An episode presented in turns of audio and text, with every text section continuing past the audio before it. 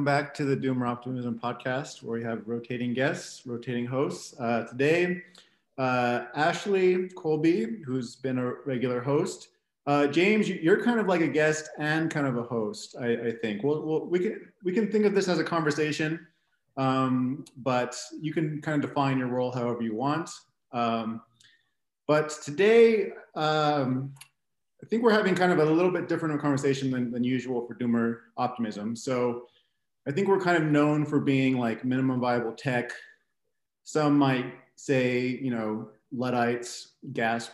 Um, but, you know, I'm also probably more than Ashley here, and you can defend yourself, Ashley. I'm, I'm kind of a little bit more interested in the possibility of decentralized tech and small scale tech to allow us to be localized but perhaps um, you know perhaps have slightly better qualities of life than medieval peasants, for example. Um, but we don't want to be also we don't want to be you know part of fragile supply chains. So uh, that was kind of the idea of having you guys on tonight. Is it's just to discuss this kind of you know new vision of tech um, and and kind of how you see technology relating to your decentralized technology, small scale, like distributed manufacturing and things like that, related to new forms of social organization as well, uh, and how you see the future and the future we're heading into. So, but before we get into all that, maybe we'll just start by uh, having James and Eli, both of you kind of just introduce yourselves a little bit and how you relate to kind of these issues. Um, you know, take as long as you want, maybe a few minutes or whatever. Um, I don't know. James, you want to go first? Sure. Uh, yeah, I'm James, James Risberg. Um, I relate to these. I, I kind of entered, uh, I guess, the, the realm of decentralized tech that, that you're talking about from uh, cryptocurrency world. So I was a software developer and and and working um, working full time in that for a while, and then uh, in 2017, um, crypto blew up you know it wasn't the first time but but it, it, was kind of this like mini mainstreaming of, of cryptocurrency things. Bitcoin price shot up. There was all this hype and all this kind of energy. Um, that's when my attention kind of got got caught by it. Uh, so i started uh, i left what i was working on and I, I started just kind of reading a lot researching writing some doing some like crypto journalism writing some articles and got into kind of technical technical writing, technical editing for for research papers. So I, have kind of come in from that side, um, and um, and then I intersect with with sort of maybe stuff that y'all talk about more usually because I found myself doing this in uh, Northern California in the Bay Area uh, and was running in circles of of folks um, you know, also working on kind of like land projects, permaculture farms, land projects, eco villages, call them what you want, you know, just, just kind of a, these sort of like different co-living, um, co-working situations. Um, so I found myself in, in those worlds, um, in the sort of, yeah, like cr- crunchy, crunchy granola builder hippie worlds of, of like eco village NorCal. Um, and then also this kind of software guy in crypto, uh, learning about distributed systems and learning about about um, kind of yeah this decentralized finance this kind of world. Um, and and have just been drawn was drawn immediately to kind of how to bridge these worlds um, which have at this point been been like at least are, are moving towards being quite successfully bridged without much help from me. Uh, but but have been in that in those two worlds and, and interested in, in how they they intersect in both the physical decentralization and, and then this um, yeah like kind of software enabled and, and economic decentralization that that that really seem to to mesh well, have a lot of at least metaphorical uh, commonalities and juice, um, and more and more um, implementation wise and like technical commonalities. So that's sort, that's sort of my interest and my connection with Eli is, is a good friend of mine that, that we've known each other for a few years. And um, he's now kind of ramping up a project that he'll tell you all about uh, that I'm calling I'm joining on to help with in, in terms of um, sort of storytelling narrative strategy and, and sort of general kind of mini hat startup vibes. But yeah, that's, that's sort of where I'm at. Eli? Yeah, I'll unmute there. topic was decentralized tech. Yeah, I for me it, it kind of starts at the beginning, and the beginning for me was on top of a mountain in the middle of a snowstorm in the middle of the winter in the middle of the night um, with a shed and in a shed with no running water and electricity, which is where I was born by back to the lander hippies from that time period in the, the late 80s. And so I grew up in this like bucolic, idealistic, idyllic, very low tech environment. And of course, uh, my vector of rebellion was to become an accomplished technologist in the San Francisco Bay Area. Go figure. Uh, and it's kind of coming full circle for me because I, you know, my technology path was on was in renewable energy for a long time. Uh, when I was 16, I had a motorcycle and I was tired of paying for fuel, so I wanted to figure out how to make my own fuel. And I started asking the internet, "How do you make fuel?" And I just never stopped. And I learned about hydrogen and biogas and uh, got gasification, bio, just all these things um, I worked on that and I was working for a company called All Power Labs for a long time, which does decentralized power generation from raw biomass, so wood chips to electricity, these little pallet sized uh, units for basically villages in developing countries. And, but there was a, with the whole time, there was this like gnawing at me. And it really came, it really bubbled up in the beginning of the pandemic. And the gnawing was, no matter how cleanly or greenly we power things, the way we make stuff is inherently extractive. So you really have to solve both, right? You can't just solve the power problem and expect the, the world to be okay. Um, we, yeah, we have to solve the making of things, food and durable goods and all that. And what I really liked about that as a fulcrum is that there's way more financial leverage to be had from stuff than power. I mean, you need both, right? You, you, you should have your own sovereign power, but then the ability to, to make things puts whoever owns that production equipment in the uh, position of great economic resilience. And so my heart being out to those who are stewarding land and trying to be a part of the solution and not a part of the problem, uh, and having seen kind of what that looks like sometimes, I saw there's a clear fit for the right tools for those people. So, you know, we're a tool bearing species, um, always have been. And so what is the, uh, what is the appropriate tool set? Um,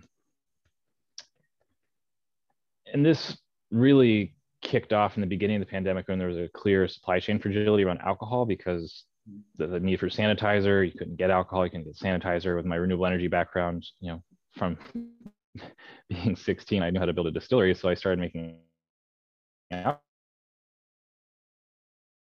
wow, actually, I can make this way cheaper than I can buy it, and I can pay my rent in the San Francisco Bay Area by having this refrigerator-sized distillery that's just sufficiently. And you know, I was able to, that freed me up to do things like reduce cost of sugar by finding local free candy waste that someone was making, and had a year supply of that direct resource cut my costs in half, um, further making it more cost effective. And so with that is this sort of like major challenge to economy of scale realizing economy of scale is not a it's not always it's not a capital t truth uh, it's fallible it's not always true. And where it's not true you know what what that looks like is decentralizing manufacturing. We're already seeing this as a vector in technology because as automation improves and labor costs go down there's no reason to pay for a machine to be operating autonomously far far away. You start needing you start cost optimizing by being closer and that you start bringing the machines as close as possible. Am I getting too much in the details? I'll just keep going. No, no, you're not. Um, okay, perfect. Yeah, so you um, that that you just need to start bringing the natural resources, the market, and, and the equipment all as close as possible together, and that's the next logical step in cost optimizing, right? And this is really good because now you have a complex system of production equipment near natural resources, and if you scale it correctly, and you map it out right, you can actually you know, acknowledge the natural systems that are endemic to that region. Ideally, you've got some uh, indigenous wisdom you can you can uh, borrow and like presence to the to the systems there and participate with these tools. So you can harness the natural systems, accelerate them in some cases, uh, and overall, yes, participate, not dominate. And and all all the while making products and that you need and having yeah in many cases the ability to make a good living as a land steward. I mean adding many zeros to the end of your revenue per acre by having uh, you know rev, several revenue streams. And if you yeah if you organize it correctly you can push a bunch of biological material into the soil and and do a lot of regenerative work. And so that's that was a big awakening for me and it, it felt imperative to empower this. And you know the gaps are you know you can't buy the right tools. If the people who buy people who build industrial tools they're engineering for a different kind of client those who think in this scaled up way. Um, you know our built environment isn't even really meant for it at this point but so you have to have the right tools and you have to have the right business models and those are missing right now to really enable someone to be a sovereign small local producer within these closed loop systems. It's kind of a leap it's not impossible by any, by any means you just can't go out and buy the tools you need at this point um, which led me to what i'm doing now is i've launched a venture studio called new power industry whose purpose is to design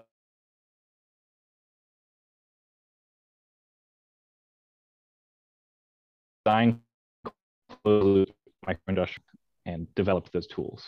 Um, and so I've got a pipeline of small scale, somewhat sophisticated process tools that can be used in service of people who are stewarding land or you know custodians of land uh, that need to earn a living. And so this, where this is more cost effective and you can implement, you actually have this erosion of the existing extractive systems because now you're the way you're making the products you need is in this new model that at least invites you to closed loop systems and really encourages it because when you connect a producer of product with the resources they're drawing from i believe you've made it you've made a you've successfully uh, you've successfully developed a uh, made a land steward because you can't just take from far away and move on right? Like you can't just abstractly extract as you uh, ruin uh, soil. You know you're, you're there you know, that is what makes that is your living and, and you're a part of it and there's this reciprocation. So that relationship i think can be realized with systems thinking the right tools and a reimagination of how we organize production equipment. So I'll just land it there for now. Um, thank you. Yeah. Um, okay, so yeah, so um, so I'm gonna I'm gonna jump in as like um, uh, I think my role in general is to be like a uh, I, I I'm armed with my PhD, so I can ask dumb questions. Um so people won't just think i'm just straight dumb but um it, you know it, as like a foil you know an outsider or whatever um mm-hmm. to clarify. Okay so so like uh who are the producers? What are they producing? Um you know who like who are we talking about? Like, like give me some details like you know that normal people can understand um what kinds of things. And then how do you know it's like they're that they're land stewards? You know how do you how do you like vet that? Because for me like a uh, a big thing that i'm always worried about is like data how, how people how people become legible you know and um and and measured. Yeah no great question. Um you know it, i think it'll end up being a rollout the early adopters will be folks who are have intentional communities and uh, eco villages, things like that. Eventually, we'd love to empower farmers, um, but that's a, a lot, kind of a ways to go there. But we, I think we can build a use case studies in that world of uh, eco villages and whatnot. So, yeah, someone who owns land is interested in making a living off of it, and uh, is yeah seriously dedicated to doing that. Be a place to start. And so, what they're making so I, I, did say generally like stuff, right? And I focused on at this point uh, value add food products as a as a kind of segment to go after. I mean, durable goods are hard, and people are working on that. That's the whole circuit. A lot of the circular economy stuff you see is about how to make durable goods so they're regenerative. Great, um, challenging food we actually need. So uh, giving people the ability to make value add food products on site very good. So imagine like you're a farmer you're growing stuff and you have this refrigerator size ravioli maker. You know you, you have like a few hoppers of materials you load in the flour you made uh, you made some cheese some herbs and then you press go and then out comes packaged ravioli. No problem. And so you can uh, that would be an example of what that would look like. Um, course it can get really complex with being a fuel producer as well like often when you're running these closed loop systems there are opportunities to make lots of energy uh, that can be liquid fuels that can be electricity uh, you're making biochar ideally and then really um, being sure to make that a part of your system so I, am better with pictures. I have some great pictures that describe this better. Um, but lots of design elements that uh, all have their own value. Um, and then I think I lost track of your questions. What's uh, what am I missing? And then how do how do you like make how do you like make people legible? How do you know yeah. who's doing what? Right. Well, there are two projects that I'll mention. Um, one of which I'm involved in. The I think it's the 2025 2024 X Prize is for the biodiversity in the rainforest. And so I'm advising for this team who's trying to figure out how to measure biodiversity uh, within an ecosystem. Uh, they're trying to do it with robots, which you know that's just that's the boundaries of the the X Prize. It has to be done autonomously. Um, whether or not it's the best, I don't know. But there's a bunch of thinking going into yeah, how do we measure biodiversity in an ecosystem. I think it's a really good measure. If you can successfully do that, like great.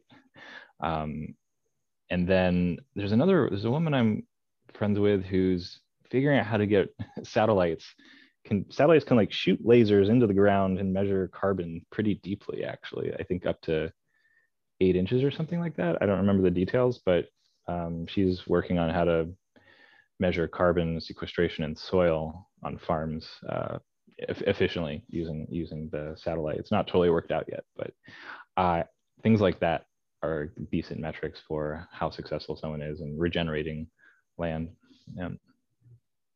Yeah. To, to your question, actually, there's, there isn't really a, there's not like a requirement to be uh, a legible land steward per se to be like a uh, somebody who might be interested in buying one of these machines. That's that seems like like the question was like how how do we know that the people buying these machines are sort of land stewards or or folks that um, that are custodying land or, or, or, working land. It's not um, that's not really something that's being proved. Like they're they're, they're kind of basic um, kind of resource like industrial machines. Like he said, his his first machine is um, it's an ethanol distillery. Takes in takes in sugary sugary fuels and yeast and, and generates, uh, generates ethanol, which can then be used in um, by existing like alcohol, alcohol manufacturers. Maybe they're using it in existing products. It could be used as an industrial solvents and cleaners. Could be used as a fuel in small engine. Like so, there. It's more like these kind of um, fully automated kind of homestead scale machines. So the, the mention okay. of the land stewardship and the eco village and this kind of thing, they're not necessarily constrained to that context, but they're they're sort of in the in the constellation of big giant factory machine that requires several employees full time to run to your kind of DIY in your kitchen like like science kit. These are like premium uh, industrial kind of automated machines, but at small scale um, so they're kind of cost effective for for you know let's say the, the farm operator or the or the the the yeah the eco village to to purchase and then use um, to produce what is usually being made at huge scale um, at the at the smaller local scale to be used locally in processes. Let me ask you. Um... Okay, I'm just going to repeat back.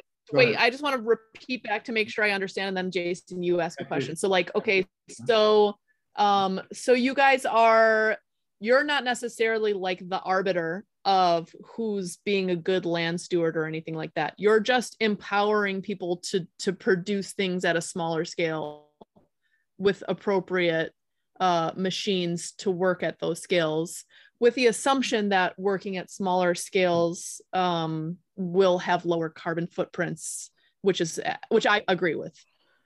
Right. We're, we're like building building tools and, and lowering the friction to working at smaller scales. So the folks that okay. are interested in doing that already can can do it. Okay, cool. Sorry, Jason, yep. you go. Yeah, no, I'm wondering. Um, so in terms of like the business model, is this is this meant? Because So so right now, it's it, and correct me if I'm wrong. It seems like the business model is you sell these machines uh, and I saw your video about the distillery, and your vision is a bunch of kind of small scale manufacturers.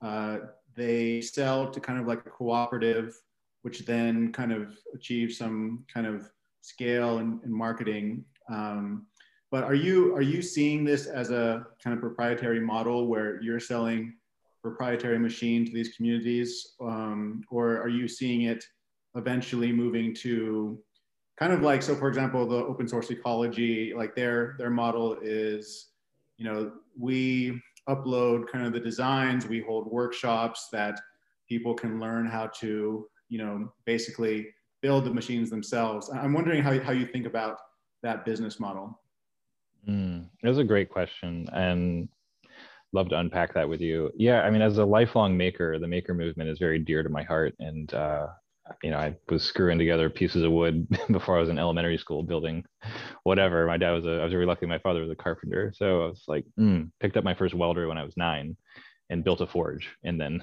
became like, you know, the, the, world's smallest blacksmith. It's probably not true. Um, and,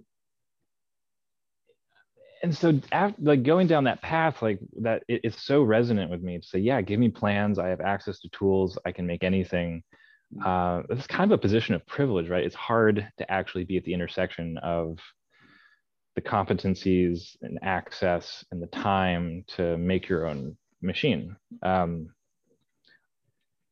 Because, um, you know, in the end, what you need to be doing is making the product, right? You need to be making the alcohol to make a living. And um, tinkering is fun, but it's like the the path to having that is sometimes a little too fictitious and i'm just saying this for the distillery for example like the answer is yes you know it'll be open. I don't know how many people will actually really be able to engage it. I'd rather get you financed with a machine that works and, and make sure you have the support you need to keep it running um, than require people to you know have roll up their sleeves and, and build the thing.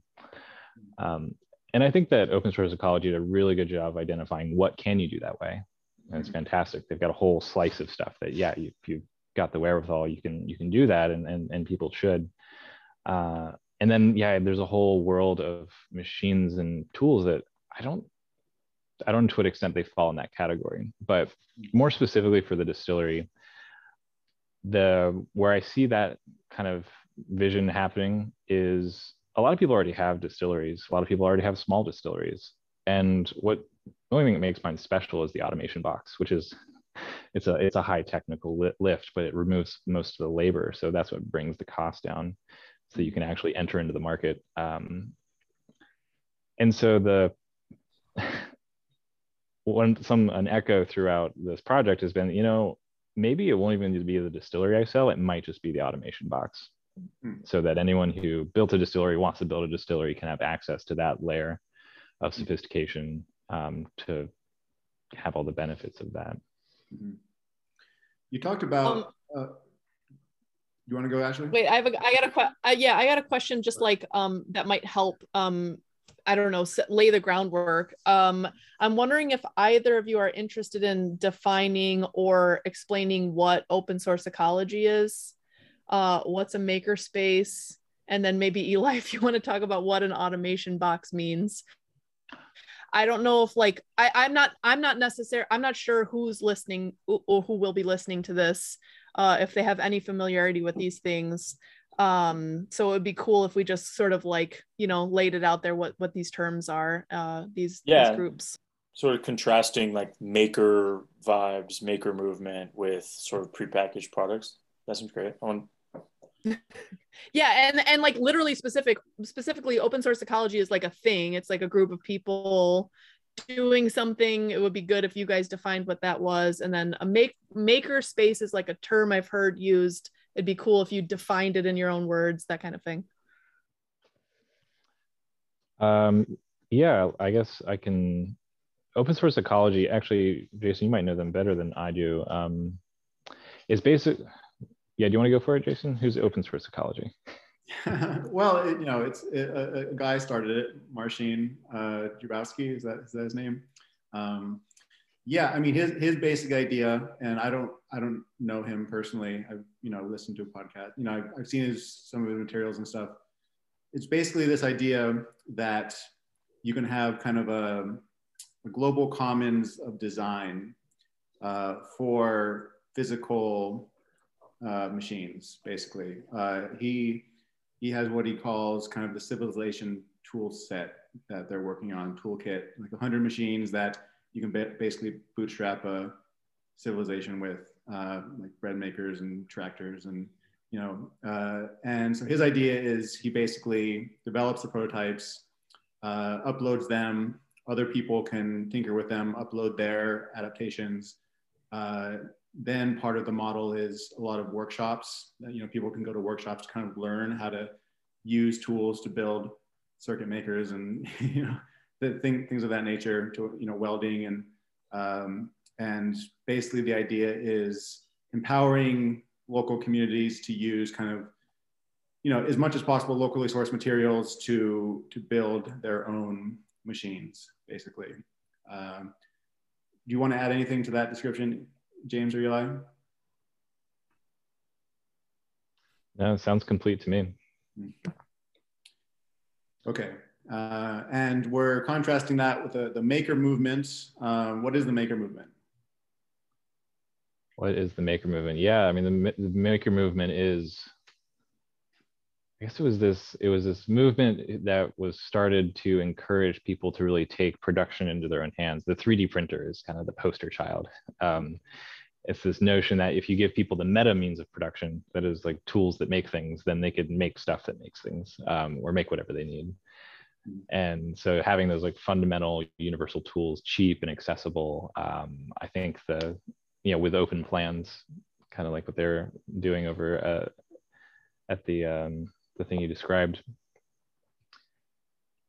And so it, yeah, the maker movement is a good reference point for me because I've been kind of in, I've been, I've been in the play space of like, okay, where exactly do you put the lines of uh, ownership or uh, responsibility between, you know, a large company who's making stuff and like the small produce, you know, the the small independent sovereign person.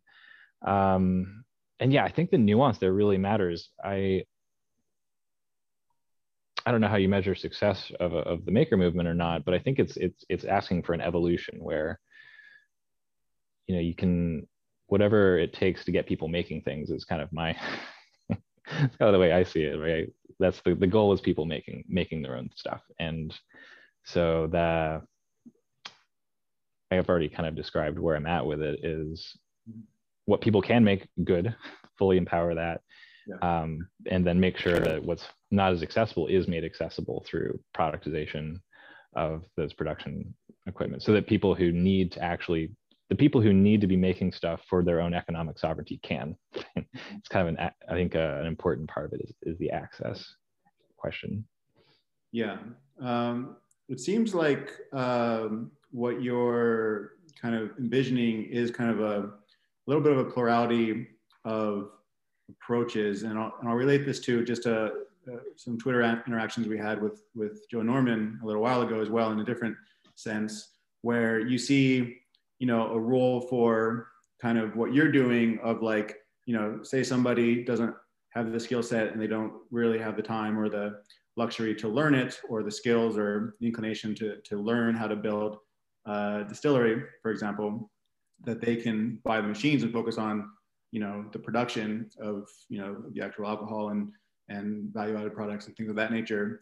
Um, so, but there's a, you're saying there's kind of a space for for both. Um, and what you what you and Joe were talking about just a little bit ago was um, this notion of in, in, the, in the in the context of farmers, you know, the family farm and the commons. And you were kind of saying that you don't really see kind of the future being centered around kind of family farmers, but more of like kind of commons with multiple families. Um, and is there seems to be an intersection here that's interesting to me where you know what is you know i guess the broader question is what is the scale of production right um, and so if people you know you're saying individuals kind of buy their own machines or communities or an eco village buys a distillery and they sell it you know as a product from that eco village or an individual uh, what do you see kind of the, the dynamics of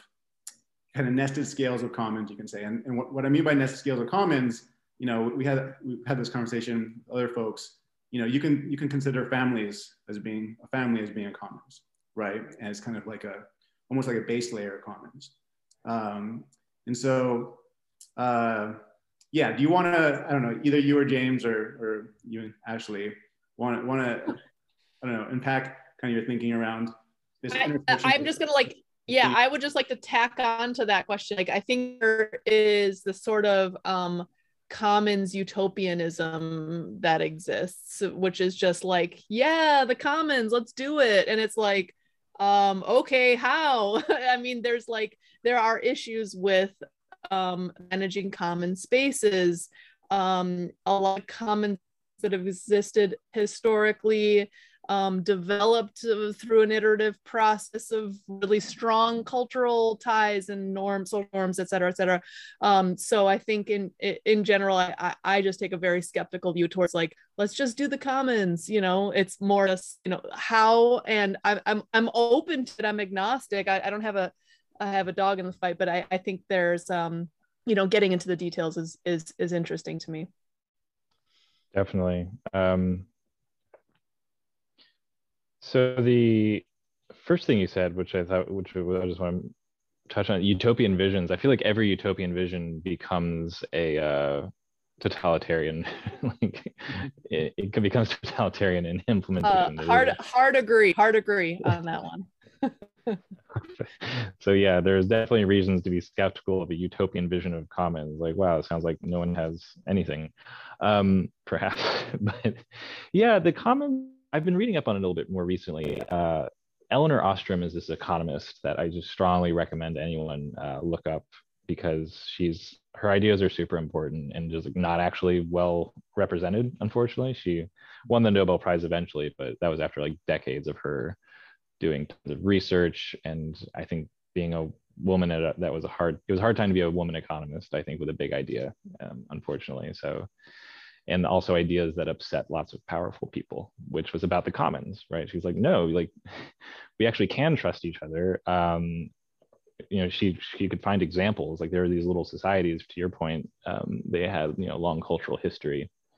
Uh, she's like, well, what what did they have going for them? Like, why why did it work there, and why doesn't it work over here? And like, where should you use the commons? Was kind of a greater question she had because um, there's there's three basic ways, or there's one way one way to look at it is that there's three ways to do stuff. You can have governments, you can have private entities, uh, and then people self-organizing. This Is like not often talked about way to accomplish things?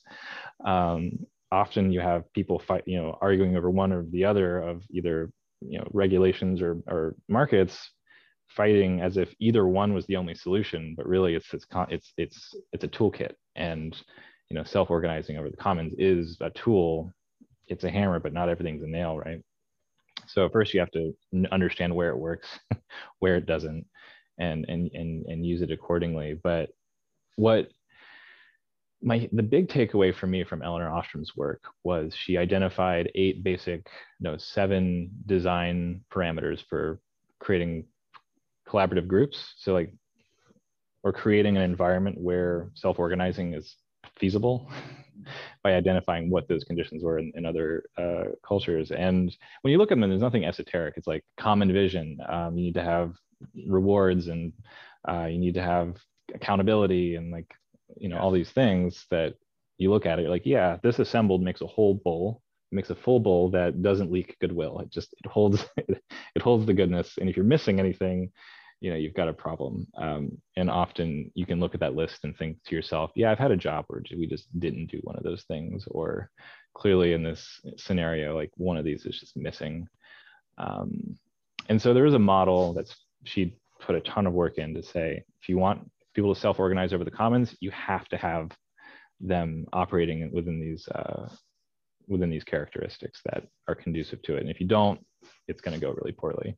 it's kind of her her thing. So um, it was a good extension of the story of the tragedy of the commons, where it kind of shows the like the good part of the uh, how the sharing the commons can work out. And, um, for me, it was powerful because it's one of these handholds for building towards a future that is that does empower people to um, be stewards of the land and, and um, be members of their own little society and um, without needing any sort of like top-down control in all aspects of their life. So it's like, okay, how can we do that? And she has an answer. Uh, she has a good comprehensive answer, and it's it's really inspiring to read. Uh, and she talks a lot about the commons and how that can work um, in other ways. One of them that I'll just mention is like people being able to leave a system, like the ability to leave a commons to another, to right. vote with your feet, actually gives you a tremendous amount of power.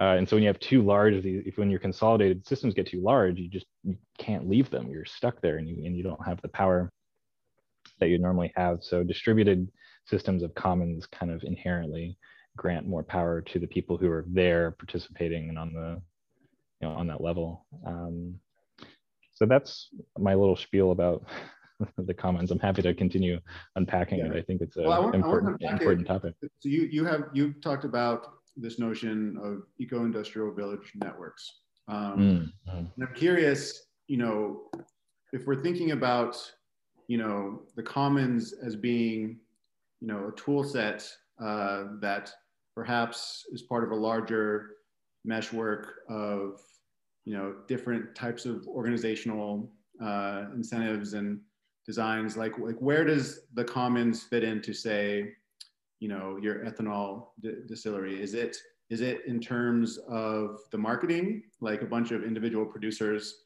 who, who are producing privately are then pooling their product to as a commons to sell to a larger market, right? So that already there's already like, you know, this idea of different types of structures. You have you're selling to a market, you're aggregating as a commons, you're producing privately.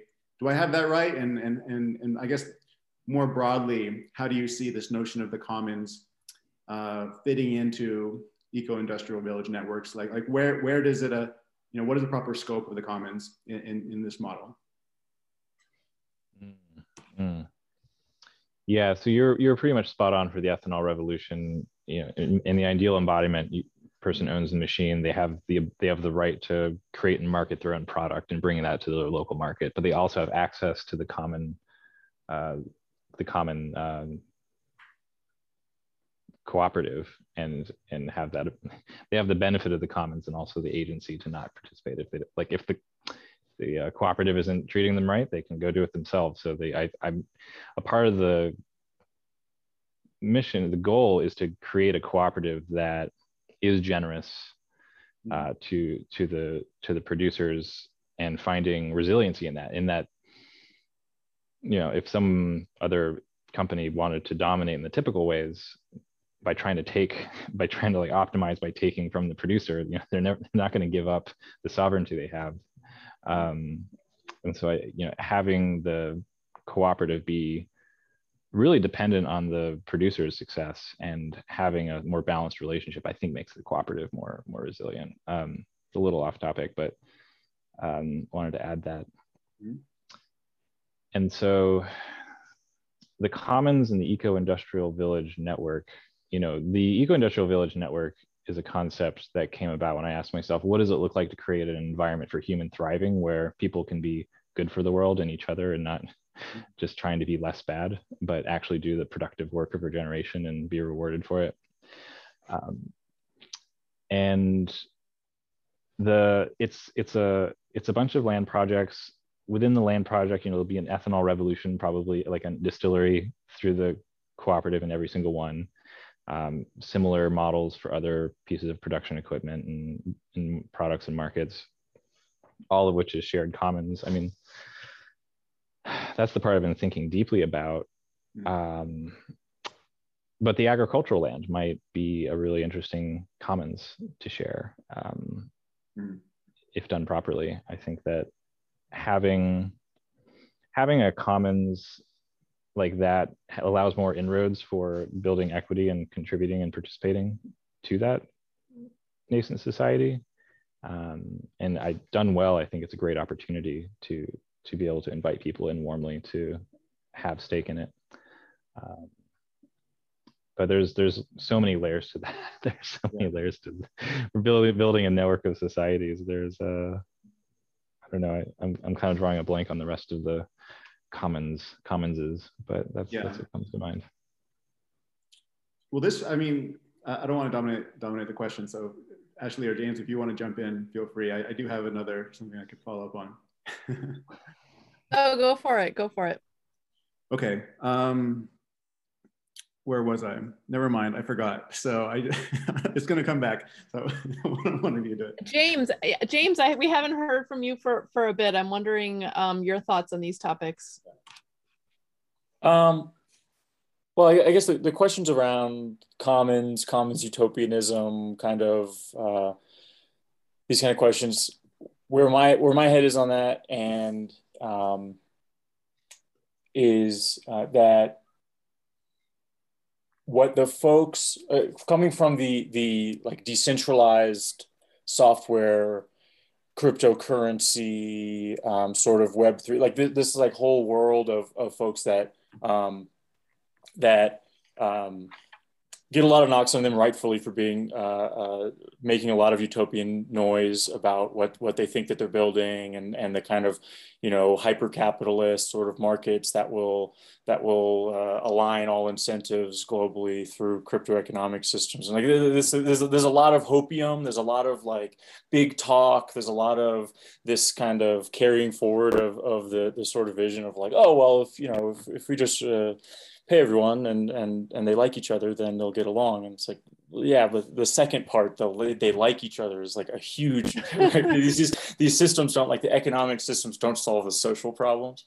So when it, when it comes to like like you're saying like tragedy of the commons like you you're running commons you have a group of people how do you get them to all you you're starting to see at least where, where, where i start to see the the the projects coming out of you know and this is again this is kind of diverging from the the decentralized manufacturing and physical stuff that Eli's building, but but bringing in the the software side of things, you have some contingent of um, folks in the sort of um, broader kind of Venn diagram of kind of crypto punk, uh, libertarian um, kind of patchwork folks that think that that that you know they're like super property rights um, super super kind of uh, internal local currencies for markets between people um, and then you and then you, you have another uh, a more kind of um, commons focus maybe left um, kind of uh, and and utopian utopianist thinking on both sides of the the sort of markets will solve all of our problems and um, you know communication tools for yeah for or cooperation coordination right like like slack like like a better slack is what we're missing to operate the commons right? Like like if like if we had a if we had a, a an encrypted peer-to-peer messaging app that had all the right features and lets you like send tokens for, of appreciation to your friends like then then then we would we would we would get to where we're, we're trying to go. And it seems like you know there's there's a lot of there's a lot of of um, great thinking and great experiments. Utopianism. You know? Right, it is utopianism. But Going the projects around. I do see, yeah. projects yeah. I do see trying to try that that can potentially do this is that there is a lot of um, interesting juice for me in um, in this idea of um, of local local economies. Right, we're talking like circular economies, local economies. What does that really mean in this in this new wave of, of kind of uh, technology or at least economic technology. Um, i don't know enough about the, the specifics of like the commons to say whether we can really like uh, escape from the sort of enclosure tactics of but the, the crypto technologies that are coming out are capital technologies, but they do allow for really interesting uh, phenomenon, which is the truly local currency, which is like I can spin up a currency uh, at minimal cost, distribute it to only to um, the folks that I want it to be distributed to, mm. um, and then collectively as a group, whether that's a large group or a small group, we can we can sort of um, you know lay subjective value over that that currency and start to um, transact it between ourselves this isn't a new thing. There have been local currencies, plenty of local currencies in the past where you had communities that, that kind of ran their, their own local currencies. You could, you know, and there's and examples, even more commercial examples like loyalty points and, and credits and like all these kind of things.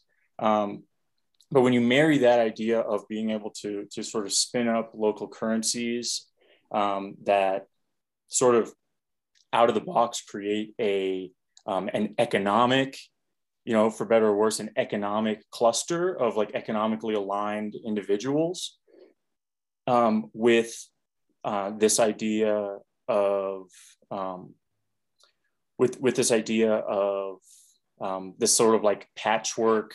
Um, like he, he was mentioning like exit, like your ability to exit a commons and move to an, an, another place. You have like a like a polycurrency, polyeconomic system um, where there is juice for some of these social tokens, there is juice for some of these local currencies that could enable like circular economies within a local place. Um, I'm starting to see some really interesting work in that. I'm starting to see um, what I what I've just been referring to as village tech recently, which is um, it is that sort of maybe it's utopian, but is sort of that like better Slack. If we had it, it would work. But it what it is is it's sort of bringing in um, the social tools that you need to communicate, share, and share resources and information. So that is your chatting, that is your posts, that is your your kind of document library, that is your your sort of digital digital information, kind of like a you know, like the info store, like the like the classic. I don't know, in some of the, the, sort of like anarchist communities or some of the more punk communities, you have the the sort of info store idea of, of like this is where you go and get the literature. This is where you go and get the info. This is where you go. People people are printing their new things. Like the the the kind of a lot of the utopian people they point at things like the whole Earth catalog. Like the whole mm-hmm. Earth catalog was this sort of uh, maker movement before the maker movement in the 60s. It was just this catalog of like how to grow your own stuff and build your own stuff and hack your own stuff. And like, we're going to do it like back to the land. We're going to go and, and almost all of that just sort of, sort of fell flat in the face of, um, it was pre-internet, you know, well, the internet kind of came, it was, it was like coincident with the development of the internet. So it wasn't really, it was pre, pre social tools. Um, so you do see some new social tools and currencies as information systems. So um, bringing together your communication tools, your Slack, your posts, your document library, your resource sharing, your your blueprints, your 3D printing models, your uh, how to build your tractor from the ecology group um, with the ability to spin up local currencies. Um, and I see really interesting groups that are trying things like time banking, trying things like, you know, if, if you create a, you know, can, can you can you spin up a local currency for a land project that then is is also equity in that project or is also um, can you if you're spinning out companies or projects from a, a group can you assign ownership in those projects and, and people and, and can you do these economic alignments of, of folks to um, help with some of this because in terms of like the true commons like it's unowned it's it's hard for me i you know i don't i don't have the, the wherewithal to say like yes we that's accomplishable because like at this you know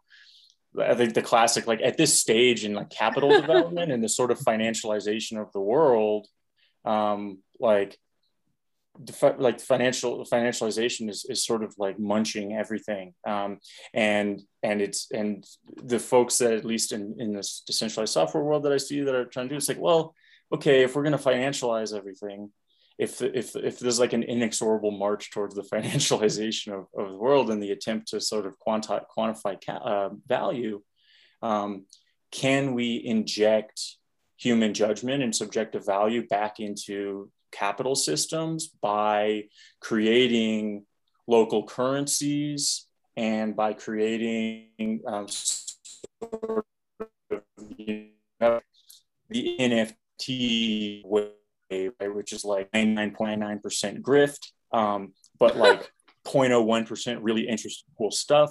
And that 0.01% is a lot because it's huge. So like even a very small amount of like interesting stuff is is like enough interesting stuff that you could never keep up with all of it.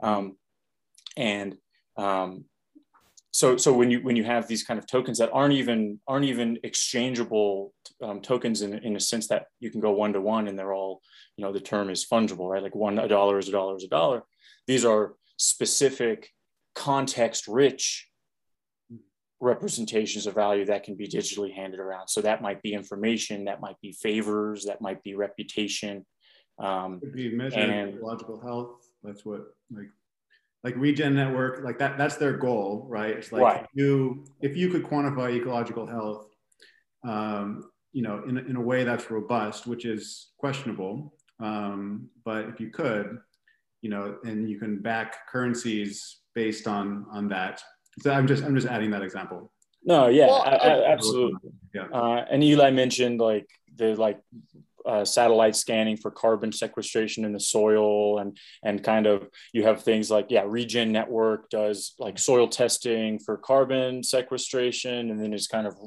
uh, representing uh, pretty much like sequestered like what, what is it a co2 equivalent right like that's the the metric that's like the the the mar- like carbon markets coming online and, and they measure that impact in in equivalent t- tons of co2 equivalent mm-hmm. um, so there are some of these quantizable things and and if there is a quantizable metric that is um, that is actually useful which like you said jason like questionable you know it's like questionable it's easy right it's easy to run it's, it's, it's, easy to get er, get yourself into a situation where where it's like the calorie right like from what i understand of like the history of the calorie as a metric is like right. it's just like not good like from seeing like a state to seeing like an all-seeing distributed blockchain that is equally totalitarian.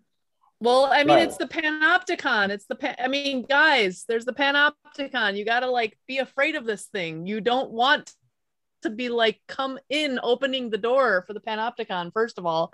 Second of all, I, I want to make another meta comment, which is I feel like there are just so many technologies that have the potential to do a million different things and it's un unclear to me like uh human beings in their messy realness interacting with these like potential utopian visions or potential totalitarian visions and for me like i think I think it's really cool to think about using these tools. Like, I'm a person who's literally making a class online for people to learn about homesteading and to like put all their information in one place so they can find it. But I also want all of those people um, to be drawn to that online space so that they meet other human beings and then talk to those human beings and then go learn things in real life with those other human beings. So, like, I don't know. I just like, I just think I'm just going to make a meta comment that humans are messy. All of these technologies and ideas are extremely new. You have no idea like what's going to happen with them and or what are the unforeseen things so I, I just like i'm like a fan and also like terrified i guess this is my meta comment. It's totally just, fair. Yeah, yeah, very fair. I, uh... um, and it is like these are these are human problems and social and social problems that are not solved by technology and they're not solved by especially not solved by economic technologies. Um, because the fabric of like human life on, on this planet is is is not economic. It's relational it's social um, and it's um, and and and it's rooted and it's grounded in a physical reality of like I need to eat this food. I need to I need I need these walls around me so I don't freeze. Like there's a lot of these like base foundational things and and it, including the relational including the the, the social and and and and through the cultural that right these tools they cannot they cannot replace human interaction. And and there is a contingent of you know and, and maybe maybe a large contingent of the sort of you know, hey, smart contracts. That way we don't have to talk to each other. Like, uh, you know, hey, like, um, you know, dis- like like reducing th- reduce the idea of like eliminating trusted third parties, but like defining like third parties as literally everyone but you, like solipsistic, and and they're they're that that kind of like code is law like we're going to replace human interactions with transactions and track them all in the blockchain then it's going to be great because then we're keeping track of everything. It's just like um, no I, I i agree. Like it's not it's not how we solve these problems. Um, and like human like there's not a there's not a reputation system uh, devisable that can uh, uh, replace or even attempt to approach the fidelity and richness of human interpersonal trust and sociality as the mechanism by which we uh, like we mentioned earlier like eli mentioned earlier like self-organize to, to like take care of places. Um, so yeah i think your meta comment is well received. It's not a it's not a panacea. It's if anything like like the tools that eli is developing like these tools hopefully can be can um, some of these tools some some will be uh, you know panopticon surveillance tech as as you as you said because like you know like the block blockchain universe is is is total transparency and and um, you know mass surveillance. Um, but there's there's also a and and it's it's where the cypherpunks kind of bring in their their sort of encrypted out of view like can we build these peer-to-peer mutualistic as, as the open source sort of mutualistic side and the hyper financialized kind of hyper capitalist side that yeah. overlap in in in this, the realm of of some of these technologies but are are definitely meaningfully different in how they how they seem how they want them to be implemented or how they they think to be implemented you know my the my my hottest take when it comes to these kind of technologies is that um, technologies are are um, you know human humans are, are primarily moral creatures and technologies are, are amoral amoral extensions of our of our senses and our abilities. And and and it's not um, like the technological landscape that's that's going to get us to a place where we're actually taking care of the planet. It's but but it might reduce friction to people that are already from their own hearts desiring to take care of the planet uh, and their land and their friends um, but don't have the, don't have the tools to do it yeah i would just make one small comment i'm sorry i'll let other people speak but i just want to say I, th- I think we should just think of them as tools over which we are the masters and not like something to worship as an idol. I don't know like to put it in religious terms but like it's a tool we can use for an end uh not like something like oh it's so interesting and amazing and maybe even above our own brains and therefore like let it go. We we invented this amazing thing that we should just let fly free without i don't know some sort of reins. At the same time though it's like it feels like a macro organism we've created technology with like the ipo machine. Just it's like this self-generating like wad of of similar stuff that keeps replicating and uh and growing and it has it feels like it has its own like mind and you know i don't know if we really learned how to euthanize macroorganisms as a species oh my god. oh okay but i just have to make a funny comment. Um earlier today my husband was watch was reading through twitter and um there was some tweet about that mentioned the word shoes and it like wasn't a tweet about shoes but then twitter asked like is this a tweet about shoes? And it was just yes or no and he was just like ai my ass. And it was just so funny because it's just not like it's not intelligent. I mean i don't know maybe i'm this is just obviously one example maybe there's some ai going on out there that we're not aware of or whatever but it's just like i don't know i just i just feel like people are kind of worshiping it in a in a, sort of unhealthy way and, and not thinking to, to make us think it's not intelligent. Right yeah. get us, its, get us off its trail. No I, I think you're i think your point you're pointing at something. You're pointing at something it's trying to trick us. Yeah. Probably. What, what, this is as intelligent as, it, as it's going to be. It'll be tricking the shit out of us. Well i think the the, the the thing I see is like often what we're trying to solve with AI and these technologies are things we actually have faculties for. I, you know, I, I in some AI rooms I kind of laugh because I'm like, so you're trying to bring up all these sensors to natural systems. Um, I think what you're going to discover is what people who used to live on the land already knew quite well and were like perfectly qualified yes. to understand and, and, interpret. And like, yeah, you just need a person who cares over there. and they're, well, going to do far better. So the, the reinvention this, of indigenous wisdom through AI is this like tragic comedy that I'm watching unfold. It's not the whole thing, but it's like a little piece of it. I think it's funny yeah I, also think it's the same thing is true with like the slack comment um like people know how to be friends.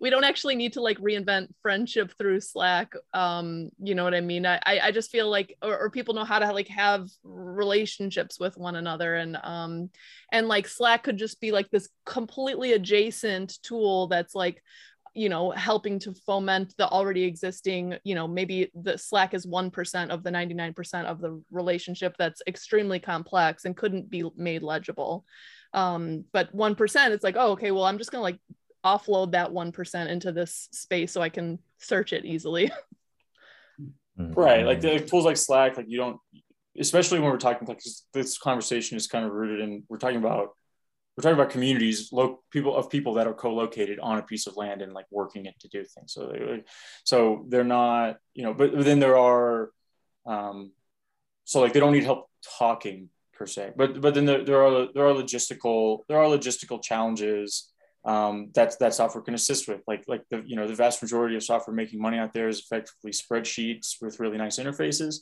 and spreadsheets are, are very useful for, for, for managing any sort of any sort of operation, whether that's a farm or or a collection of farms or like a kind of a bioregional thing. Um, so yeah, it's it's it's not um, it's not tools to replace uh, like human sociality, but but to sort of um, yeah, kind of assist assist assist in in in supporting the processes that that are already are already kind of there. I yeah i think that there is room for well so i'll just i'll just mention some things i'm working on you know i the eco-industrial village network is this vision that came about as a not like a specific utopian vision but a kind of fr- like a framework for you could get a set of tools and some people and some intention and say okay uh, builds your society now. Uh, your your goal is to treat each other well. Your goal is to uh, earn a living and, and regenerate the soil. Um, and then here's all the things you need, whether it be industrial tools, but I think social tools are really important, um, especially if, if you're going to walk a bunch of people, typical, you know, Homo economicus into a pro-socially collaborative commons endeavor, I think anybody would have to go through some sort of like personal transformation to really acknowledge like okay this isn't an antisocial competitive environment. This is about being a part of nature and um, being a part of a community and maybe a multi-generational chosen family or you know these things we're becoming less and less familiar with. There is this like transformation required i think. Um, but then how do you invite someone through that personal growth without forcing them through the extruder of some dogma right you want to maintain their sovereignty their dignity their agency through that and um, from that question, I've, I've been starting to work with some really interesting people who adding to the toolbox next to the distillery is um, that personal transformation, um, which can be done through, she's spent her life working on it. She has this idea for an app that could help kind of like guide your way to some interesting questions that um, uh, probably have growthful answers and more than I know how to fully describe. But the other one is really interesting is this woman who is uh, she has she studied like societies and history and like how societies emerge and what their pieces are and like she's been able to identify a countable number of like contradictions or tensions you have to resolve as a group of people and then basically your society is an expression of which rank, how you ranked the answers right? Like you decided that on the spectrum of like personal freedom versus you know state control you're fixed somewhere and you decided you know that was the most important then you rank and you rank and you rank. Um, and so she can she has a paradigm for what she has a model for is building a societal layer on top of you know anybody who's trying to do stuff together. Um, kind of this like guided process that is also reverse engineerable and therefore like you can diagnose it. You can understand its pieces and talk about them intelligently. Um, and i think this is huge right? Like there i don't know maybe james you can talk about emergent complexity a little bit because i think there's this funny tension in all these cases of like top down design versus emergent complexity. You know kind of where i'm coming at it from an industrial standpoint is give people industrial tools put them in a biosphere have them learn about it and then they can piece together with like Lego bricks, a micro industrial system that is good. rather than having a like oh we made something that succeeded here and now we're going to copy that exact like that exact uh, industrial system that exact societal system and uh, spread it all over the place. So i've been thinking deeply about what on what layer do you template?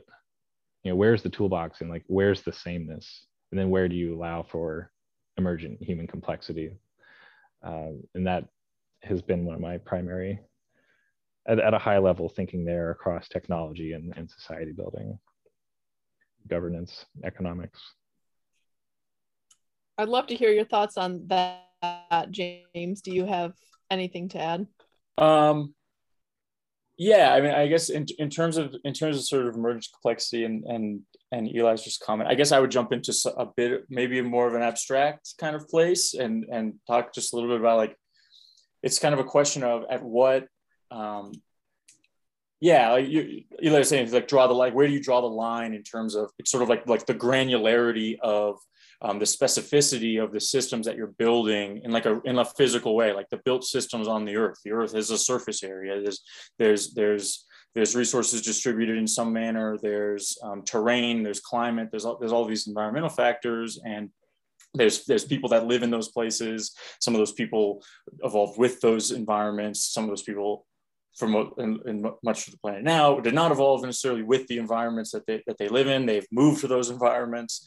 Um, but there is like inform in sort of a more abstract i guess kind of adaptive complex systems lens like there's information content there's like in the environment and there's a there's a there's a sort of um, the kind of top down blueprint versus the emergence and complexity question is really a question of of um, you know at what level of granularity and kind of context specificity to the place that you're building in are you are you building it?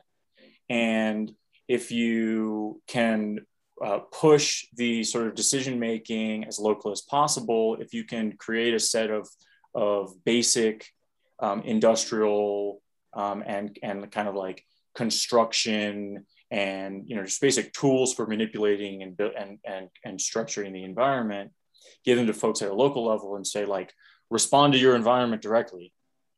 Um, you, you know there's and or versus versus uh, you know the kind of you, jason mentioned seeing like a state earlier the seeing like a state sort of like centralized like top down kind of um, we lack uh, granular specific information as to the context specificity of like you know the local areas all over these places. So we're gonna you know take this one way that we figured out that this agriculture works or this this method of building works we're going to copy it we're going to do it all over the place because when you lack information i think you have to use a blunt tool. It's like um, you know the, the pandemic just gave us a great great example of this which is like we don't know where the virus is so lock down the whole country mm-hmm. right which which which is like if you if you actually and then there was like the big uh, a lot of big backlash which is like well if we had testing infrastructure we would know where the virus is and then you could have you know local lockdowns, right? And that's and that's 100% true. If there was granularity to the analytics about where the about,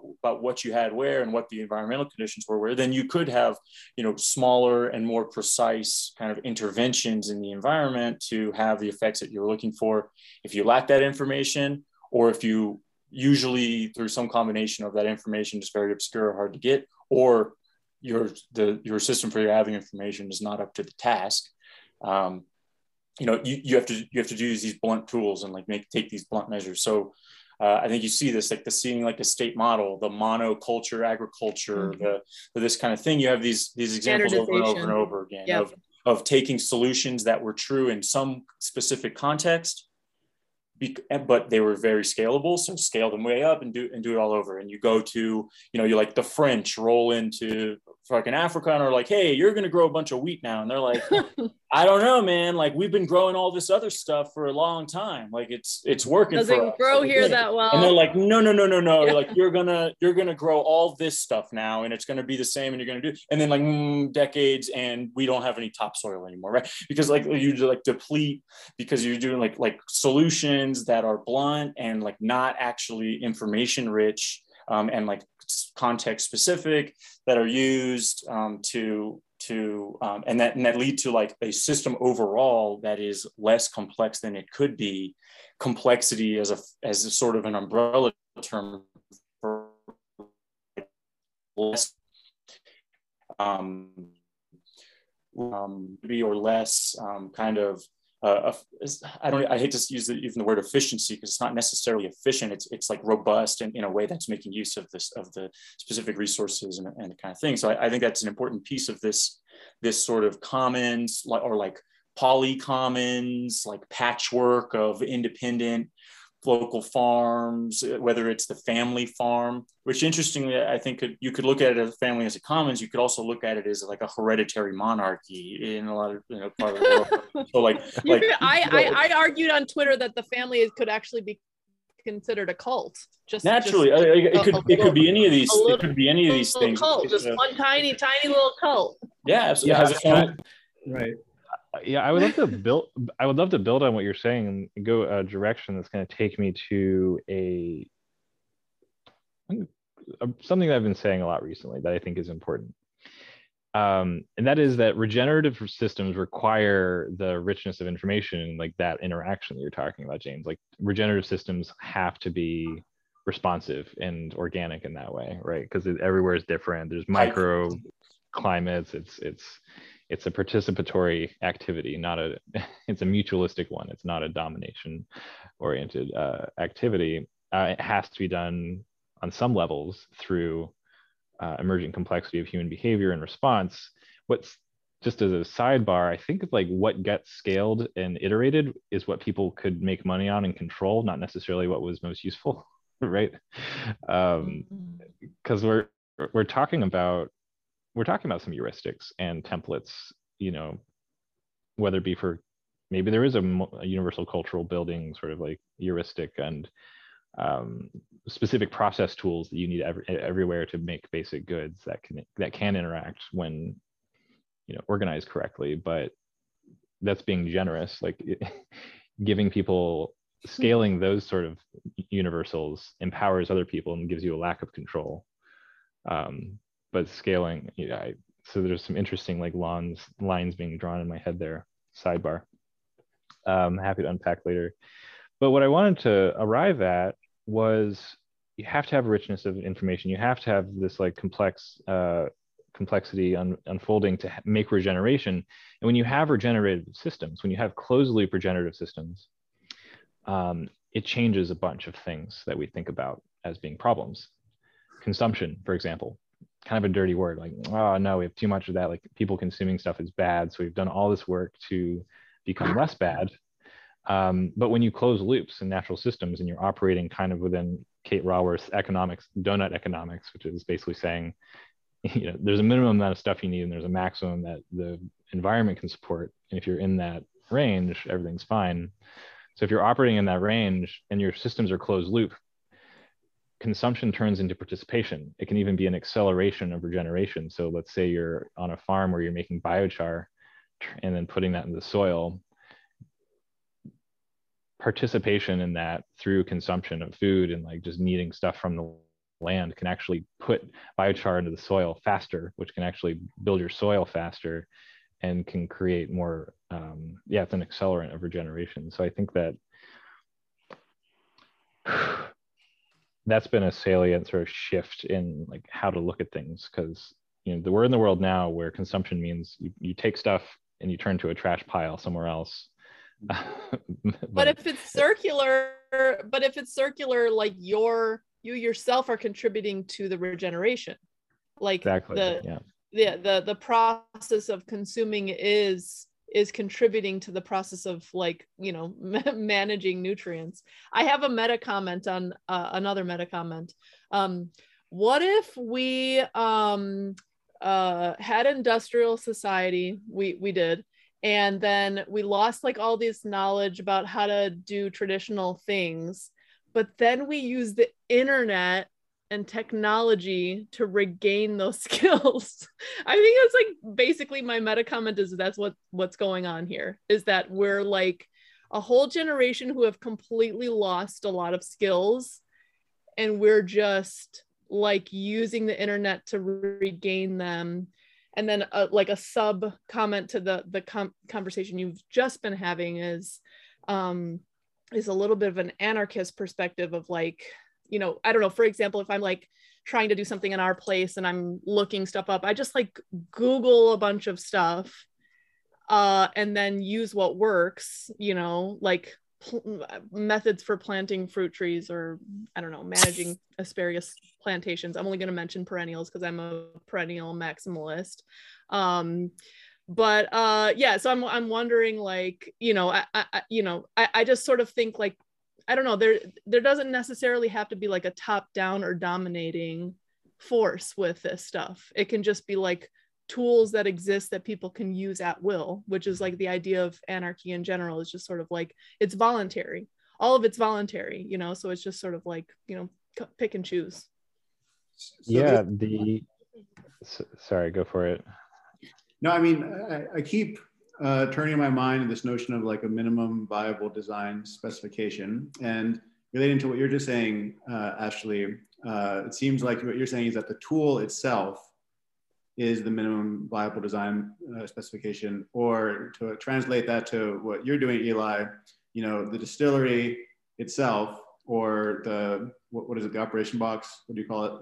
Oh, the automation box. The automation box might be minimum viable design specification, and then you're like, okay, here's here's an affordance. Um, go, you know, go use it for your private, you know, uh, compound. Uh, uh, if you want to call it a, you know, a monarchical or a commons, you know, all of these definitions get very blurry because even commons, the first, you know, principle of the commons is boundaries. Um, and so it's a kind of a private entity in some ways, uh, just like a family.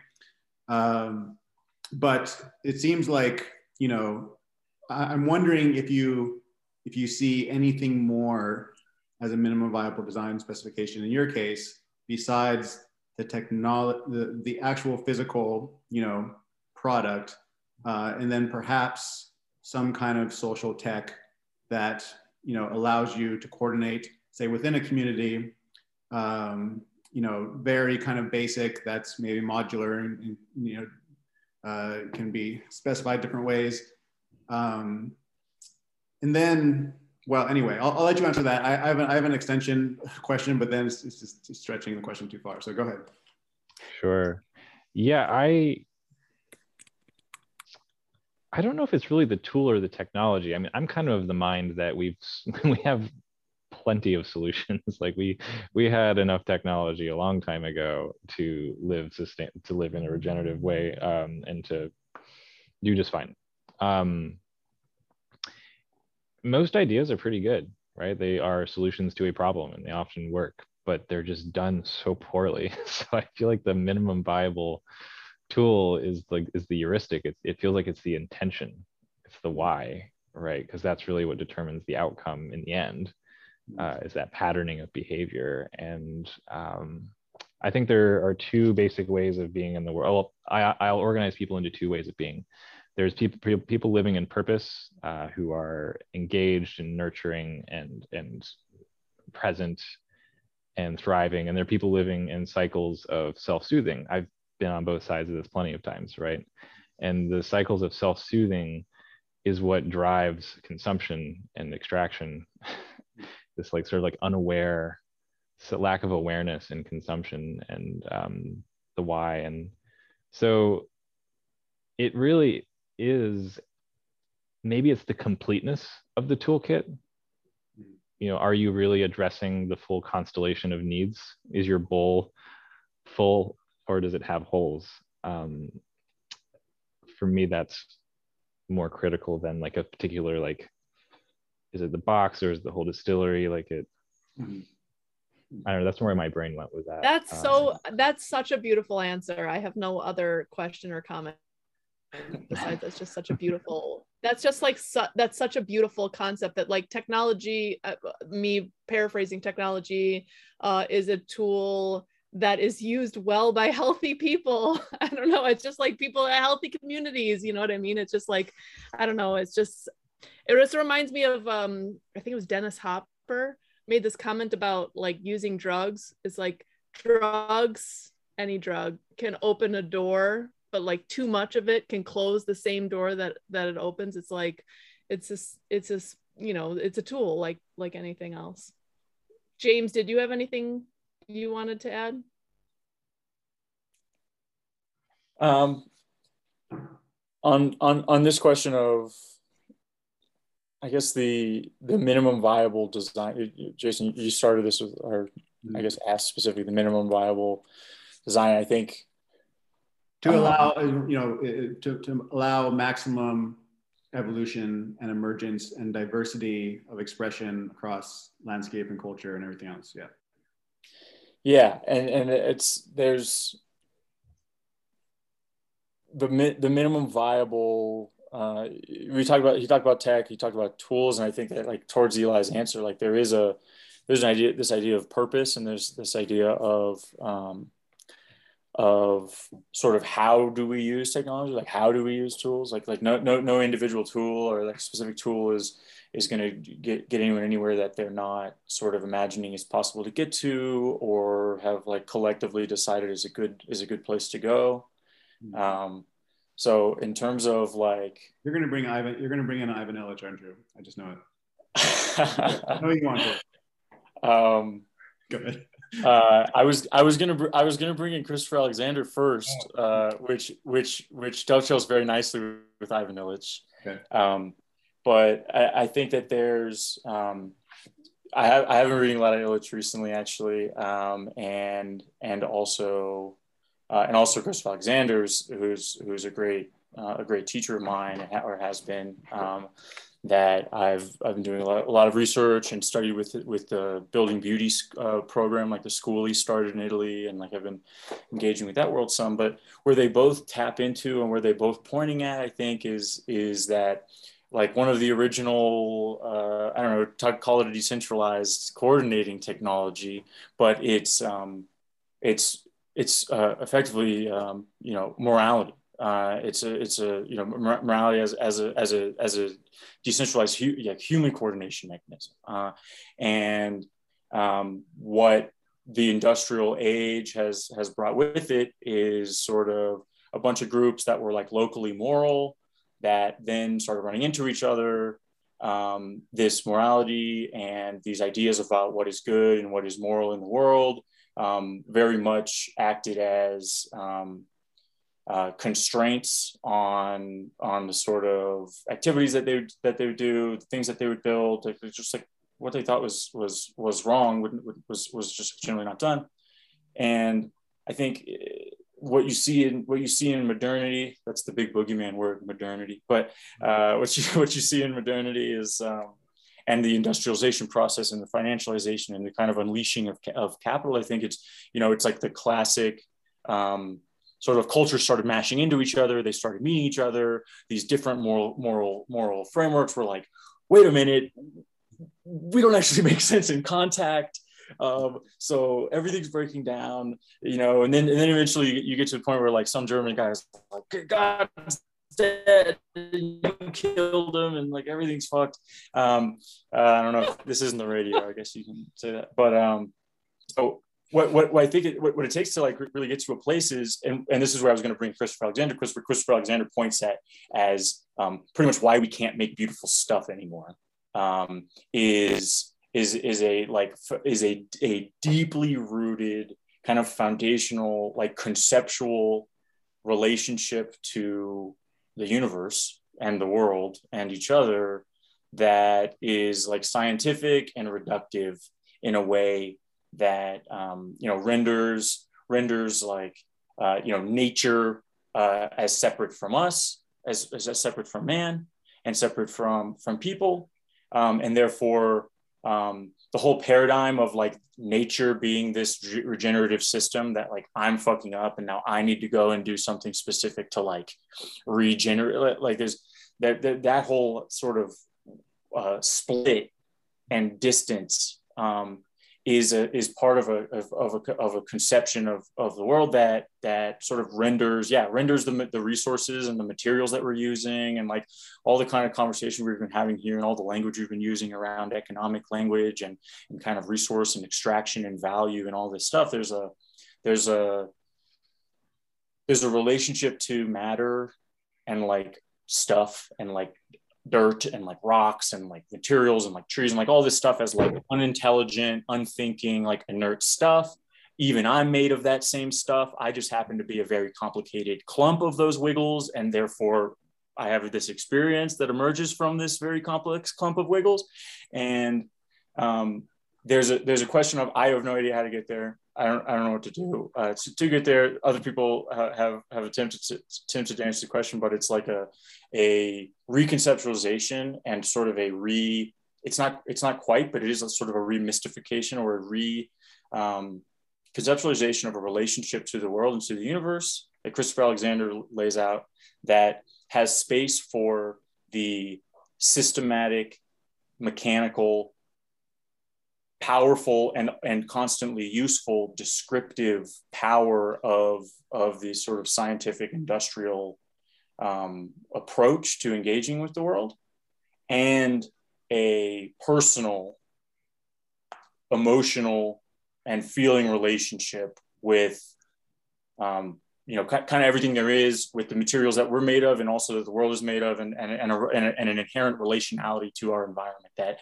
that is I, I, think maybe maybe something of the difference between the kind of people who I say are living with purpose and are are kind of like driven to like be they're not like effortfully mindful per se. They're they're they're in relationship to their environment um, versus a, a, sort of um, folks, especially in, in, in countries like ours that are like highly individualistic, highly atomized places that um, you know don't have that like kind of relationship with their environment that that uh, allows them to like care for their farm like they would their sister or their mother or their their daughter. Or they're just not able to given the pressures of the broader society right? Um, it's you know a lot of like a lot of you know I, I know that there's like tension talking about regenerative agriculture world where you know, people push back and say it's not that farmers don't want to take care of their land. They, they love their land. You know, they, they love ecology, but they, they just can't make a living. They, they can't have a livelihood because they're embedded in a larger system that is extractive, right? And so they have to compete. They have to get big, you know, get bigger, get out, right? Use the chemicals, things of that nature. Yeah. Absolutely, where Illich comes in and talks about uh, and talks about uh, that that that exact problem, where it's not a it is it's not just a matter of like oh well if you you know um, you know journaled enough and like realized that you were one with everything like you would be a farmer too and like you'd take care of it and be good. Like no it's like you're embedded in a culture and a system that dr- drives itself and produces itself in uh, certain ways through certain certain things. And there's a in the in the um, you know capital environment in the financialized environment there is um, a whole uh, world of of um, there, there are things that there are things that are valuable in, in terms that you can value them in an economic sense. There are these things are generally quantifiable. And then there's a whole sort of you know like, like, the cosmology that christopher alexander talks about and this relationality thing like this is not um, you know it's priceless in a, in a true sense in a, in a sense that it's it's in the economic paradigm it's in it's in the shadows. It's like illich's word in the shadows where he talks about how in the economic world there's all this all of this just like huge chunk of our human experience that is just like not it's just unseen. It's just obscured by um, the legibility of the capital system and this, the, the, the, the necessary legibility that the, the sort of state state capital uh, industrial system requires to, to run the to run the machine. The machine requires machine legibility right the blockchain requires and the ai thing and like you the comments on ai and and the sort of is this a tweet about a shoe? It's like like what, what that is is like you know the machine requires machine legibility. It requires discrete quantify uh, qualifiers.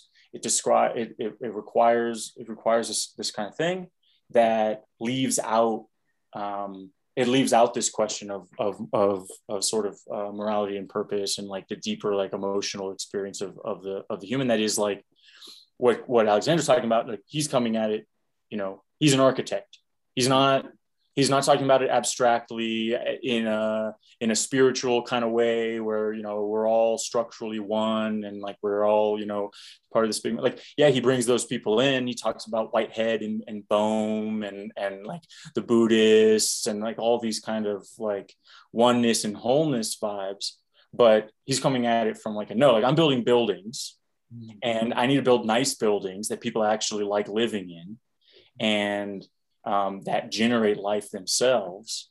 And um, and he make and he makes a lot of, makes a lot of really really beautiful points about about it. It's not um, it's not an abstract or even or even a like in uh, you know kind of uh, cognitive relationship or like a concept um, an abstract concept of like you could be you could think of yourself in relationship to the world in this way and it might make your behavior you know change. No it's like actually like you are structurally continuous with the environment.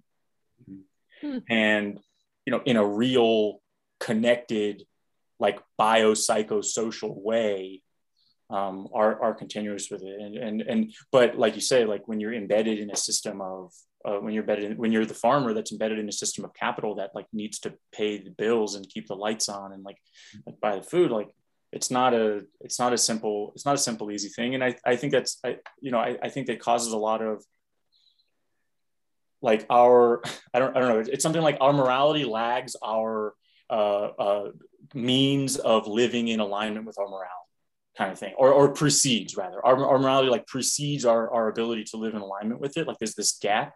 So I, I think if, if especially if you've gone through like some sort of personal transformation process like eli mentioned before and come to a place where like oh wow i like i do care about this stuff. I do see what we're talking about here. I do see why this is important. Stuff and then it's like wow my life is like way shittier now because i just like i can see all of this. I can see all of the this disgusting like like damage like state of the world like so much clearer now that you know i'm you know now i'm actually you know potentially like less even less prepared or less motivated to attempt to, to, to try to help because like i have like this idea of like what's right that is in tension with like everything i'm seeing around me and in society. That tension and, gets too strong then the utopian totalitarian tendencies can come out well, if yeah. you're, I think dominating exactly, to avoid domination. It creates a yeah. crisis. It creates a crisis yeah. experience. I think you're. I think that's spot on. I think it creates a crisis experience. I think I feel. I feel like I've talked to plenty of people in this mode, where there's like personal transformation and sort of realization of the like terribleness of things or like just just like realization of, of the sort of like misalignment or like unhealth of, of maybe you know some some parts of society that then mm-hmm. creates this crisis situation when a person is in crisis and they're looking for um, reasons or solutions, um, they're highly susceptible to being offered reasons and solutions. Bottom line. And, and I think that like because these problems that we're facing in terms of these like global scale like ecological problems, and that's why I think the, the like sort of like localist emerging complexity is such an important paradigm because what it does takes these like you know climate change or something like one of these problems that's this like impossibly huge multifaceted multidimensional. You can't nobody can wrap their head around it. Nobody can even like think clearly about what to, what to, what to necessarily do and like takes it. And it's like no like go find a piece and like take care of it. And then and like and like we'll get a lot of other people to like go and find pieces and take care of it. And like mm-hmm.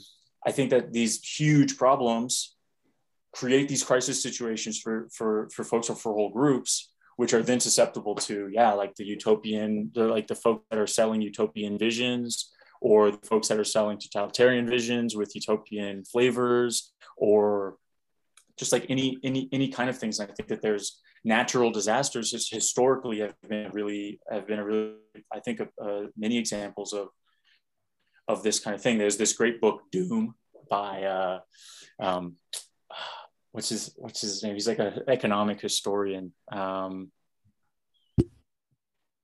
Doom, and, and it pretty much it's like a theory of history. It's like him going through history and uh, and walking through uh, natural disasters, like the natural disasters that where it's like uh, like you know the same like historical events that were like you know you, you might read them in another place as like oh well there was this social movement and like these people or like you know there was this political movement and there were these tensions and like social things going on but then like he's like no actually there was just a massive earthquake so this religion was the most organized and like everyone went to church because they were like what the fuck's going on like it's, it's oh like my god it's, it's like so there, there's like things like there's examples of this where there's like crises that are totally out of our control that then i think create a lot of uh, um, you know psychological exploitation capability or, or opportunity for, yeah. for and the folks the utopian folks aren't i'm not even you know some of them are maybe malicious but they're not necessarily you know that there, there's I don't a lot know. of I, like Jason and I have talked about this a little bit. I don't know if he agrees with me, but I've said to him several times that like I just think crisis equals like uh cults like you know i don't know people want explanations for things they and then you know people who are like strong leader types will take advantage of the fact that people like want easy explanations and then um you know we'll kind of glom around these these groups. And i feel like i feel like the strongest capacity that people need at the moment are is like a level head and to just not buy into you know all all encompassing explanations um such as bitcoin solves this um but instead thinking like you know bitcoin might solve one tiny part of it or whatever. I also have a, a meta another meta comment which is that it's wild that like um all of the these people like you guys who are um it seems to me you know open to the fact that technology can help solve things are also like what i don't want to say hippie but like um like in tune with the the uh interconnection of all things and energy in the universe or something whatever. You just you, you get what i'm saying.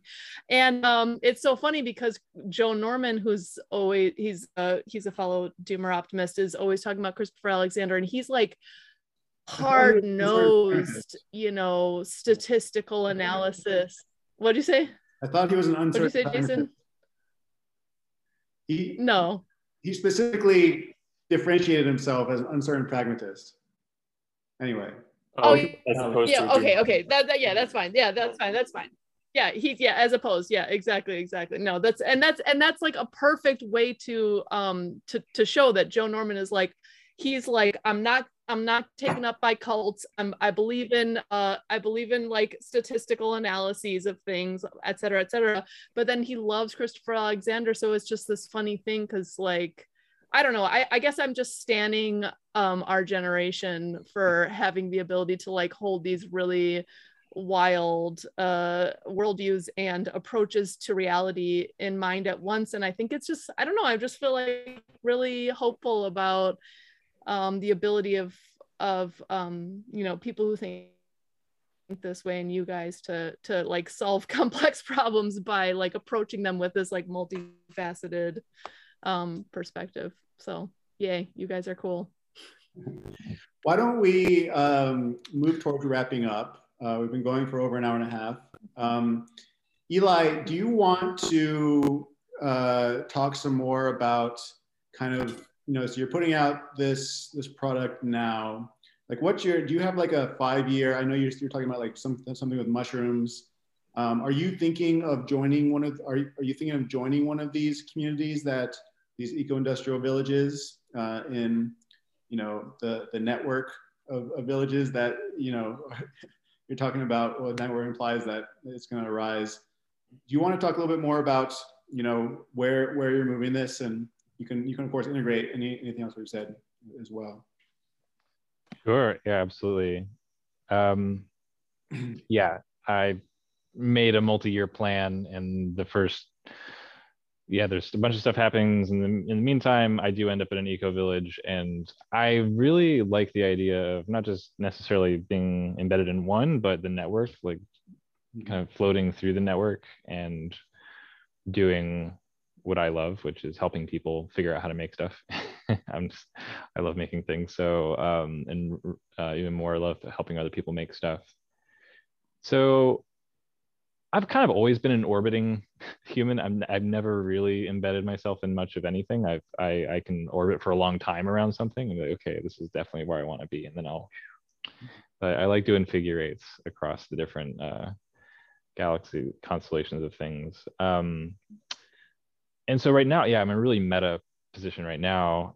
I'm trying to look at it metasystemically as big as I can and what I'm seeing is there's a movement already. I mean, eco villages exist. There's these networks of them that already exist, and they have common problems with, around having a real economic uh, solution that is also inclusive.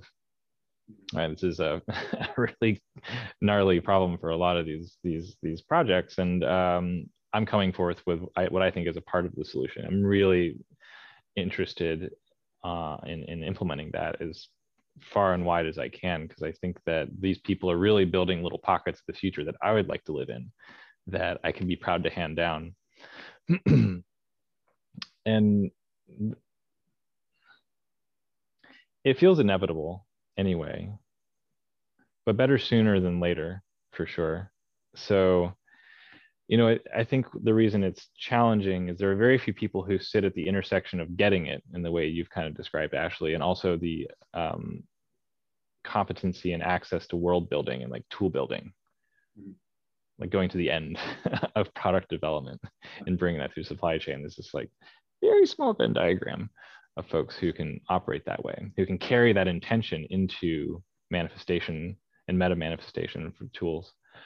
Um, so I, I feel compelled to do that to just sit there at that really uncomfortable lonely uh, intersection of those two things and grow it as much as i can. And you know the i sent up a yeah i opened a room on clubhouse almost over a month ago now called eco industrial village networks. And it has it's been intense.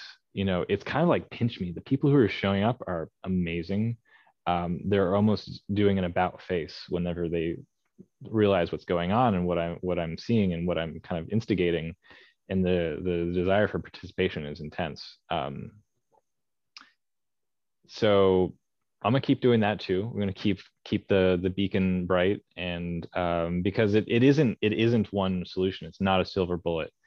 It is a coordination of mutually aware, self-aware solutions that integrate together and that's the big shift i think that we're going to be seeing from business especially it's like don't just be a competitive you know one trick pony no it's it's about coordination and, and collaboration with the intention of enriching people and the and, and our soils fundamentally um, kind of overcoming the cognitive dissonance we have that soil is uh, soil biology is this like income that we're entitled to spend. No, it's capital. You know, you can take some, but you got to give back more than you took, and that's true for humans as well. You know, we can be useful to each other, but we need to be nourishing and and, and grow the human capital as well. And I I really do believe that if you said about a human restoring soil, you're going to restore that human in the process just inherently by creating that relationship and engaging in that activity with that intention and so putting an economic engine into that as a way of being mm-hmm.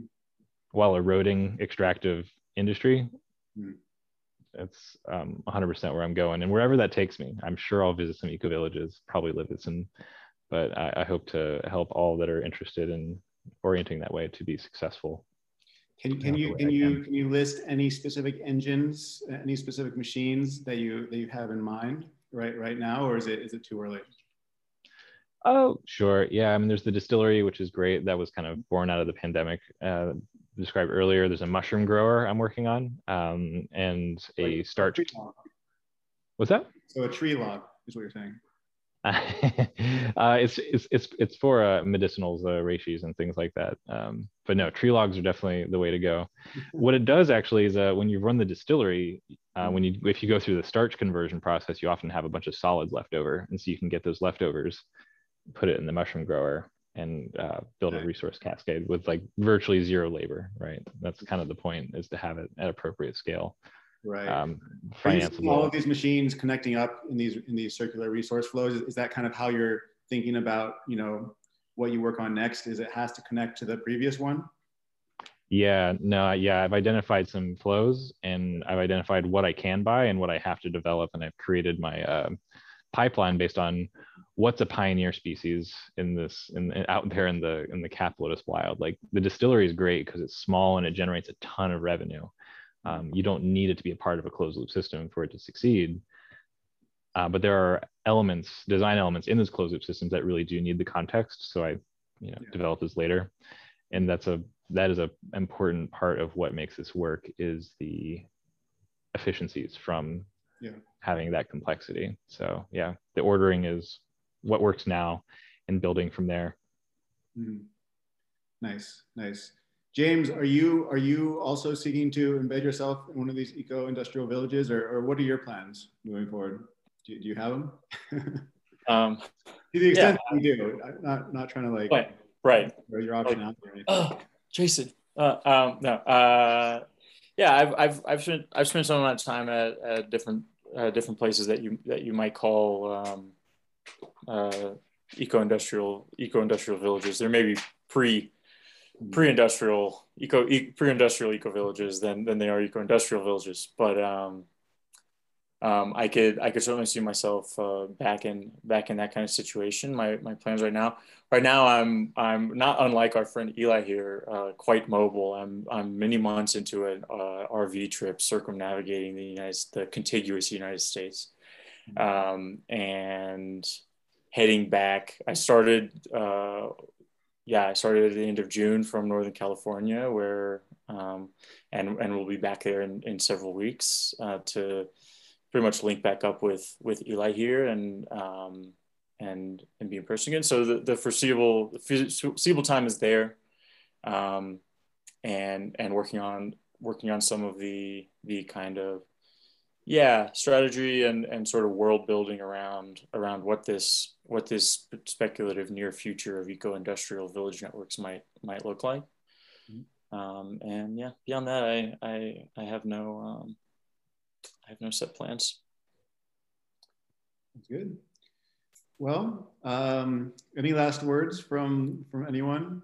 Uh, ashley?